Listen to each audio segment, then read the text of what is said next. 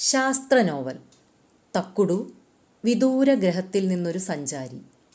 എഴുതിയത് കെ. പാപ്പൂട്ടി. അവതരണം E. N. Sheeja. ശാസ്ത്ര നോവൽ അധ്യായം ഇരുപത്തിയെട്ട്. മഹാമാരിയെ തുടർന്ന് ഒരു പലായനം. അങ്ങനെ ഇഷ്ടം പോലെ മീനോ പക്ഷിയോ ആകാൻ പറ്റുമോ എന്ന ദിൽഷയുടെ നിഷ്കളങ്കമായ ചോദ്യം കേട്ട് എല്ലാവരും ചിരിച്ചെങ്കിലും ദിൽഷയ്ക്ക് ചിരിയൊന്നും വന്നില്ല. മാഷു പറഞ്ഞു എന്തിനാ എന്നോട് ചോദിക്കുന്നത് ദിൽഷേ? തക്കുടുവിനോട് തന്നെ ചോദിക്കൂ. നീ ഒന്ന് മീനാകാൻ ആഗ്രഹിച്ച് കടലിൽ ചാടി നോക്ക്. ഉറപ്പാ നീ മീനാകും. ദീപുവിന്റെ പരിഹാസം കേട്ട് ദിൽഷ അവന്റെ നേർക്കു തിരിഞ്ഞു. തക്കുടു ഇടപെട്ടു. കടലിൽ ചാടിയ ഉടനെ മീനായി എന്നൊന്നും ഞാൻ പറഞ്ഞില്ലല്ലോ. ദിൽഷേ ഞങ്ങൾ ഒരിക്കലും ശരിയായ മീനായിട്ടുമില്ല. യദുവിനോടൊരു തമാശ പറഞ്ഞതല്ലേ? ഞങ്ങൾ കടൽ ജീവികളാണായത് അത് തന്നെ ഏഴെട്ട് കോടി വർഷം കൊണ്ടാണ് സംഭവിച്ചത്. ഞങ്ങൾ തുടക്കത്തിലെ തീരവാസികളായിരുന്നു. ഒന്നുകിൽ പുഴയുടെ തീരത്ത് അല്ലെങ്കിൽ കടലിന്റെ തീരത്ത്. അന്നും ഇന്നും മുഖ്യ ഭക്ഷണം മീനാണ്. നീളം കുറഞ്ഞ നീന്താൻ പറ്റിയ കാലാണ് അന്നേ ഞങ്ങൾക്ക്. താറാവിനെ പോലെ പാദം പരന്ന് വിരലുകൾ ചർമ്മം കൊണ്ട് ബന്ധിച്ച നിലയിലാണെന്ന് നിങ്ങൾ കണ്ടതല്ലേ? തീരത്ത് ജീവിച്ചതുകൊണ്ട് മീൻ കഴിച്ച് ശീലിച്ചതാണോ? അതോ മീൻ ഇഷ്ടമായതുകൊണ്ട് തീരത്ത് താമസമാക്കിയതാണോ? അമ്മയുടെ ചോദ്യം എല്ലാവർക്കും രസിച്ചു. തക്കുടു പറഞ്ഞു അറിയില്ല ചേച്ചി. ആദ്യത്തേതാകാനാണ് സാധ്യത. ഞങ്ങൾക്ക് ആകെ ഒറ്റ വലിയ വൻകരയേ ഉള്ളൂ. നല്ല ചൂടും ധാരാളം മഴയും ഉള്ളതുകൊണ്ട് ഇടതൂർന്ന കാടുകളാണ്. നിങ്ങളുടെ പോലത്തെ പച്ചിലക്കാടല്ല. നിറം പറയാൻ എനിക്കറിയില്ല. കാട് നിറയെ മൃഗങ്ങളാണ്. പലതും നല്ല കൊലയാളികളാണ്. അതുകൊണ്ടാകാം ഞങ്ങളുടെ പൂർവികർ തീരവാസികളായത്. വെള്ളത്തിൽ ചാടി രക്ഷപ്പെടാലോ? നൂറ്ററുപത്താറ് വലിയ നദികളുണ്ട് ഞങ്ങളുടെ ലോകത്ത്. ആമസോണും ഗംഗയും പോലത്തെ നദികൾ. അതിലും വലുതുമുണ്ട്. അവ കടലിൽ ചേരുന്നിടത്ത് വിശാലമായ കായലുകളും തടാകങ്ങളുമുണ്ട്. അവിടെയാണ് കൂടുതൽ മീൻ കിട്ടുക. അവിടെ നിന്നാണ് പൂർവികരുടെ കൂടുതൽ ഫോസിലുകൾ കിട്ടിയിട്ടുള്ളത്. അപ്പം മൈഥിലിക്ക് സംശയം. മീൻ മാത്രം കഴിച്ച് ജീവിക്കാൻ പറ്റുമോ പറ്റില്ല പറ്റില്ല. ഡോൾഫിനും തിമിങ്കിലും ഒക്കെ ഉച്ചയ്ക്ക് ചോറ് കിട്ടിയില്ലെങ്കിൽ കരഞ്ഞു പൊളിക്കും. ജോസിന്റെ പരിഹാസം കൂട്ടച്ചിരി ഉയർത്തി. തക്കുടു പറഞ്ഞു മീൻ മാത്രമല്ല മൈഥിലി അന്നും ഇന്നും ഞങ്ങൾക്ക് പഴങ്ങൾ ഇഷ്ടമാണ് അന്ന് അവർ താമസിച്ച ഇടങ്ങളിൽ പലതരം മൃഗങ്ങളുടെ എല്ലുകളും കാണാനുണ്ട്. ചുട്ടു തിന്നതിന്റെ അടയാളവുമുണ്ട്. മീൻ എളുപ്പം ദഹിക്കുന്നത് കൊണ്ടായിരിക്കും. അത് പച്ചയ്ക്ക് തിന്നാണ് ശീലം. ചെറുമീനുകളെ പച്ചയ്ക്ക് തിന്നുന്ന ശീലം ഇവിടെയും ചില രാജ്യങ്ങളിലുണ്ട്. അക്കാലത്ത് എങ്ങനെയാവും നിങ്ങൾ മീൻ പിടിച്ചിട്ടുണ്ടാവുക? അച്ഛനാണ് സംശയം. അറിയില്ല. വലയും ചൂണ്ടയും ഒന്നും ഉപയോഗിച്ചതിന്റെ അടയാളം കാണുന്നില്ല. മുങ്ങി നീന്തിപ്പോയി പിടിച്ചിട്ടുണ്ടാകും. രണ്ടു മണിക്കൂർ വരെ വെള്ളത്തിൽ മുങ്ങിക്കഴിയാനുള്ള ശേഷി ഞങ്ങൾക്കുണ്ട്. മുഴുവൻ സമയവും വെള്ളത്തിൽ കഴിയുന്ന ഡോൾഫിന് പോലും അരമണിക്കൂറേ വെള്ളത്തിൽ മുങ്ങിക്കഴിക്കാൻ പറ്റൂ. മീൻ പിടിക്കാൻ മാത്രം വെള്ളത്തിലിറങ്ങുന്ന നിങ്ങൾക്കെങ്ങനെയാ പിന്നെ രണ്ടു മണിക്കൂർ മുങ്ങിക്കഴിയാൻ സാധിക്കുന്നേ? മീൻ പിടിക്കാൻ മാത്രമല്ല സുരക്ഷയ്ക്കും ചൂടിൽ നിന്ന് രക്ഷപ്പെടാനും വെള്ളത്തിൽ കഴിയുന്നതല്ലേ നല്ലത്. പകലധികവും ഞങ്ങളുടെ പൂർവികർ വെള്ളത്തിലാവും കഴിഞ്ഞിട്ടുണ്ടാവുക. പക്ഷേ രണ്ടു മണിക്കൂറൊക്കെ മുങ്ങിക്കഴിയാൻ പറ്റുന്നത് അതുകൊണ്ട് മാത്രമല്ല അത് ഞങ്ങളുടെ ശ്വാസകോശത്തിന്റെ പ്രത്യേകത കൊണ്ടാണ്. അതെന്താ പ്രത്യേകത? ജോസിന് കൗതുകം. നിങ്ങളെപ്പോലെ ചെറിയ രണ്ട് ശ്വാസകോശങ്ങൾ നെഞ്ചിൽ ഫിറ്റ് ചെയ്തിരിക്കുകയല്ല ഞങ്ങൾക്ക്. കഴുത്തു മുതൽ അര വരെ നട്ടെല്ലിന്റെ ഇരുവശത്തും നീളത്തിൽ കിടക്കുന്ന ശ്വാസകോശങ്ങളാ ഞങ്ങൾക്ക്. അതിൽ നിറയെ ഓക്സിജൻ സഞ്ചികളാണ്. ശ്വസിക്കുമ്പോൾ ഓക്സിജൻ തന്മാത്രകൾ മാത്രം അതിൽ ഒട്ടിപ്പിടിക്കും. സംസക്തി ബലം കൊണ്ടാണ്. അത് പിന്നെ മാഷ് പറഞ്ഞു തരും. ഈ ഓക്സിജനെ ആവശ്യമനുസരിച്ച് പിന്നെ രക്തമെടുത്തോളും വായുവിലെ ബാക്കി ഘടകങ്ങളും ശരീരമുണ്ടാക്കുന്ന കാർബൺ ഡയോക്സൈഡും എല്ലാം മുങ്ങിക്കിടക്കുമ്പോൾ തന്നെ വെള്ളത്തിലേക്ക് ഉച്ഛസിക്കാൻ പറ്റും.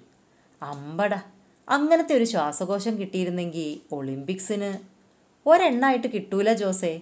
ജോഡിയായിട്ടേ കിട്ടൂ. അത് ഞാൻ ഇനി വരുമ്പോൾ കൊണ്ടുവരാം. തക്കുടുവിന്റെ തമാശ പെട്ടെന്ന് ആർക്കും പിടികിട്ടിയില്ല അമ്മയാണ് പൊട്ടിച്ചിരിക്ക് തുടക്കമിട്ടത്. അമ്മ ചോദിച്ചു ദിൽഷയ്ക്കും വേണ്ടേ ഒരു ജോഡി? അവൾ പറഞ്ഞു വേണ്ട ചേച്ചി. ഞാൻ നീന്തൽ മത്സരത്തിനൊന്നും പോണില്ല. തക്കുടു പറ നിങ്ങൾ എപ്പോഴാ പറക്കാൻ തുടങ്ങിയേ? ചിറകു മുളച്ചപ്പം എപ്പോഴാ ചിറകു മുളച്ചേ? അതൊരു നീണ്ട കഥയാ ദിൽഷേ. ഏകദേശം ഒമ്പത് കോടി കൊല്ലം മുമ്പ് ഞങ്ങൾ കടലിലേക്ക് ജീവിതം മാറ്റിയ കാര്യം പറഞ്ഞില്ലേ? അതെന്തിനാണെന്ന് പറഞ്ഞില്ല. പുഴയിലെയും കായലിലെയും മീനൊക്കെ തീർന്നതുകൊണ്ടാ? മീൻ തീർന്നിട്ടൊന്നുമല്ല കുട്ടി. മഹാമാരി വന്നിട്ടാണെന്നാ കരുതുന്നേ. നിങ്ങളെ ബാധിച്ച കോവിഡ് പോലത്തെ ഒന്ന്. ബാധിച്ചത് കോവിഡിനെ പോലെ ശ്വാസകോശത്തെയല്ല തലച്ചോറിനെയാ. ശരിക്കും പറഞ്ഞ തലച്ചോറിനെ പൊതിഞ്ഞുള്ള ആവരണത്തെ. അത് വൈറസ് ആയിരുന്നോ ബാക്ടീരിയ ആയിരുന്നോ എന്ന കാര്യത്തിൽ ഇന്നും തർക്കമുണ്ട്. എന്തായാലും നദീമുഖത്ത് കഴിഞ്ഞവരെയാണ് കൂടുതൽ ബാധിച്ചത്. കടലിൽ കഴിഞ്ഞവർ രക്ഷപ്പെട്ടു. ഉപ്പുവെള്ളത്തിൽ രോഗാണുക്കൾ ചത്തുപോകുന്നത് കൊണ്ടാകാം. ഒന്ന് രണ്ട് കൊല്ലം കൊണ്ട് മഹാമാരി പോയി കാണുമല്ലോ പിന്നെ എന്താ അവർ കരയിലേക്ക് തിരിച്ചു വരാഞ്ഞേ? പോയോന്ന് എങ്ങനെ അറിയും? പലരും ദൂരെയുള്ള ദ്വീപുകളിലാണ് അഭയം തേടിയത്.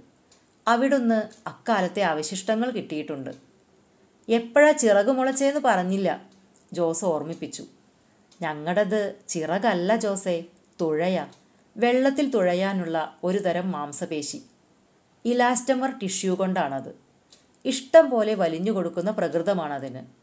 അത് ഞങ്ങളുടെ വംശത്തിന് പണ്ടേ ഉണ്ട് നിങ്ങളുടെ കക്ഷത്തിലെ മാംസപേശിക്ക് പകരം ഞങ്ങൾക്ക് ശരീരത്തെയും കൈകളെയും ബന്ധിപ്പിക്കുന്നത് അത്തരം ടിഷ്യൂ കൊണ്ടാണ്. അന്ന് അത് ചെറുതായിരുന്നു. കടലിലേക്ക് താമസം മാറിയപ്പോഴാണ് അത് വികസിച്ചത്. അത് നന്നായി വളർന്നവർക്ക് വേഗത്തിൽ നീന്താൻ പറ്റി. കൂടുതൽ മീൻ കിട്ടി. അവരുടെ പരമ്പര വേഗം പെരുകി. അങ്ങനെയാണല്ലോ പരിണാമം നടക്കുക. ആയിരക്കണക്കിന് തലമുറ കൊണ്ടാകും അത് വലിയ ചിറകായി മാറിയത്. അപ്പോഴും അവർ കടലിൽ തന്നെയല്ലേ? പറക്കാൻ തുടങ്ങിയില്ലല്ലോ. ചിറകുണ്ടെങ്കിൽ പറക്കാതിരിക്കാൻ പറ്റുമോ ജോസേ? ചിറകില്ലാഞ്ഞിട്ട് തന്നെ ആ ഡോൾഫിനുകൾ ചെയ്യുന്ന പണി കണ്ടില്ലേ? ആകാശത്ത് ചാടി മറിയുന്നേ. ഞങ്ങളുടെ പൂർവികരും അങ്ങനെ ചാടി നോക്കിയപ്പം പറക്കാൻ പറ്റുന്നു തോന്നിയിട്ടുണ്ടാകും. പിന്നെ നീന്തൽ മത്സരം പോലെ കടലിനു മീതെ പറക്കൽ മത്സരം നടന്നിട്ടുണ്ടാകും. പിന്നെ കരയിലേക്കും പറന്നിട്ടുണ്ടാകും. ദ്വീപ് കൂട്ടിച്ചേർത്തു. ഉണ്ടാകും. പണ്ട് അവരുടെ മുൻഗാമികൾ ഉപേക്ഷിച്ചു പോയ ഇടമാണെന്നറിയാതെ കായൽ കരകളിൽ താമസം തുടങ്ങിയിട്ടുണ്ടാകും. നമ്മൾക്ക് അതൊക്കെ ഊഹിക്കാനേ കഴിയൂ. എല്ലാവരും ഒന്നിച്ച് കരയിലേക്ക് പോന്നു എന്നും കരുതണ്ട. അതൊക്കെ അനേകം നൂറ്റാണ്ടുകൾ കൊണ്ടാകും നടന്നിട്ടുണ്ടാവുക. ശരിയാ പലരും കടൽ ഉപേക്ഷിച്ചു പോവാൻ മടിച്ചു കാണും. അമ്മ പറഞ്ഞു അവിടെ എന്ത് സുഖ? ഭക്ഷണത്തിന് ക്ഷാമമില്ല വീട് വേണ്ട കുപ്പായം വേണ്ട ഒരു ജോലിയും ചെയ്യണ്ട. മൈഥിലി പറഞ്ഞു ഇപ്പോഴും ഇവർക്ക് പരമസുഖാ ചേച്ചി. കൃഷി ചെയ്യണ്ട കച്ചവടം ചെയ്യണ്ട. വിശക്കുമ്പം കടലിൽ ചാടിയ മീൻ കിട്ടും. റോഡും കാറും തീവണ്ടിയും ഒന്നും വേണ്ട. പറന്നങ്ങനെ നടക്കാം. അൻവർ മാഷ് ഒന്നും മിണ്ടുന്നില്ലല്ലോ. നോക്കുമ്പം എന്തോ ചിന്തയിലാണ്. ഒരു പക്ഷേ തക്കുടുവിന്റെ ലോകത്തായിരിക്കും. മൈഥിലിയുടെ വാക്കുകൾ മാഷെ ഉണർത്തി. മാഷ് പറഞ്ഞു മൈഥിലിക്ക് തക്കുടു പറഞ്ഞത് ഓർമ്മയില്ലേ? ല്യൂട്ടൺ സീയിൽ ഭയങ്കര ചൂടാണ്. അഞ്ചിൽ നാല് ഭാഗം സമുദ്രവും. അതുകൊണ്ട് മഴയും ഇടിമിന്നലും കാറ്റുമൊക്കെ കഠിനമായിരിക്കും. തുറന്ന സ്ഥലത്ത് താമസിക്കാൻ പറ്റില്ല.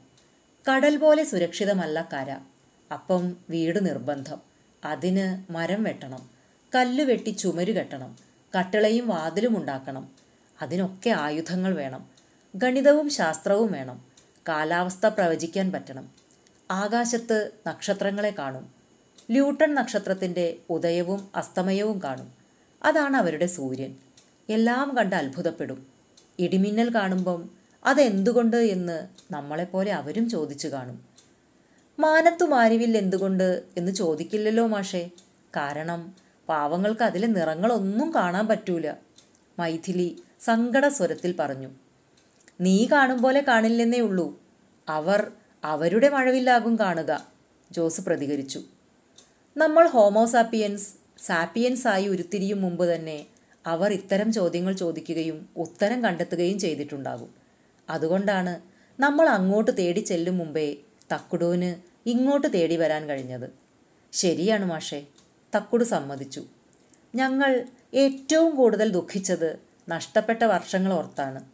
എത്ര കോടി വർഷങ്ങളാണ് ഞങ്ങൾ കടലിൽ പാഴാക്കിയത്.